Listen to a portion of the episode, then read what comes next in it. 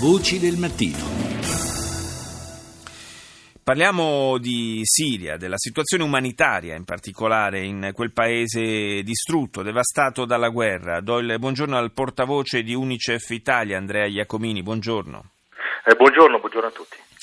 Uno spiraglio che si è aperto in questi ultimi giorni è quello relativo alla distribuzione, almeno in alcune zone, in alcune città della Siria, di aiuti umanitari. Eh, ci può aiutare a fare un po' il quadro della situazione?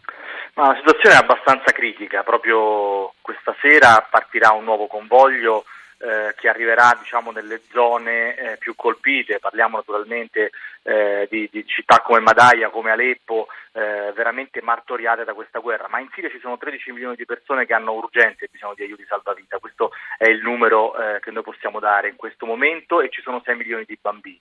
Voglio dire che anche in questi giorni abbiamo sentito parlare di scuole distrutte, ma in Siria una scuola su quattro è distrutta, danneggiata oppure qualche modo diciamo, ha subito delle gravissime eh, perdite, quindi diciamo, ci sono 2 milioni di bambini che non vanno a scuola. Noi, malgrado questo, stiamo mandando i nostri aiuti, continuiamo eh, anche nelle zone più difficili. È chiaro che, specie per quanto riguarda la parte occidentale di Aleppo e alcune parti orientali, l'accesso resta limitato e quindi eh, le persone di fatto eh, in alcune situazioni non hanno neanche l'acqua, sono costrette a bere in pozzi contaminati. Ecco perché abbiamo lanciato un appello, se l'assistenza umanitaria non verrà consentita in quest'area, 300.000 persone, di cui la metà, 129.000 sono bambini, rischiano di essere completamente tagliati fuori dagli aiuti e dai servizi essenziali e potete immaginare eh, quali ne saranno le conseguenze. Nei giorni scorsi l'UNICEF ha parlato di 6 milioni di bambini che hanno bisogno di aiuti salvavita, una cifra spaventosa.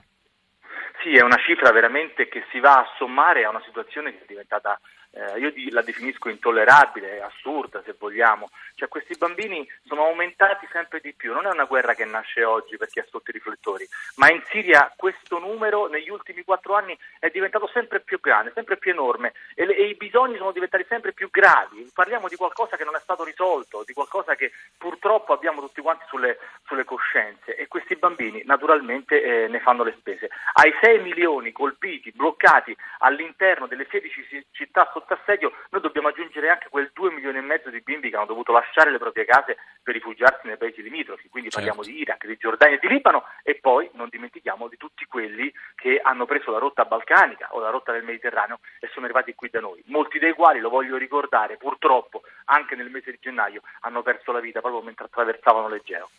Certo, e questo l'abbiamo sottolineato tante volte, è veramente una, una spina nel cuore, un, un dolore che procurano quelle, quelle, immagini, il pensiero di queste tragedie, un dolore difficile da, da tenere sotto controllo. Eh, senta, eh, Iacomini, evidentemente ci sono anche delle enormi difficoltà logistiche nel portare aiuti in queste città assediate. Ho sentito parlare ieri anche dell'ipotesi di lanciarli, di paracadutarli gli aiuti.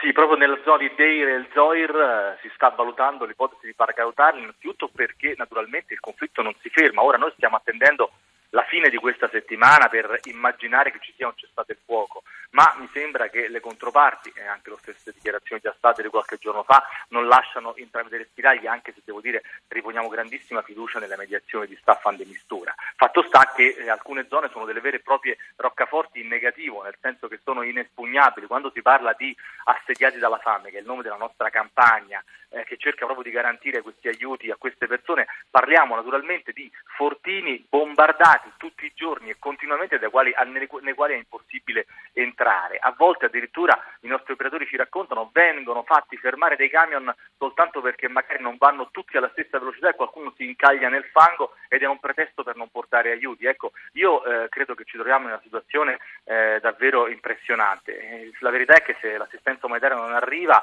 eh, i, i, morti che abbiamo smesso di contare, ma che purtroppo oramai superano le 300.000 unità, aumenteranno eh, sempre di più. Questa è una guerra che ha superato ampiamente eh, il dramma della ex Jugoslavia e noi credo che questo non dobbiamo dimenticarlo, specie in un'epoca storica come questa. Grazie ad Andrea Iacomini, portavoce di Unicef Italia.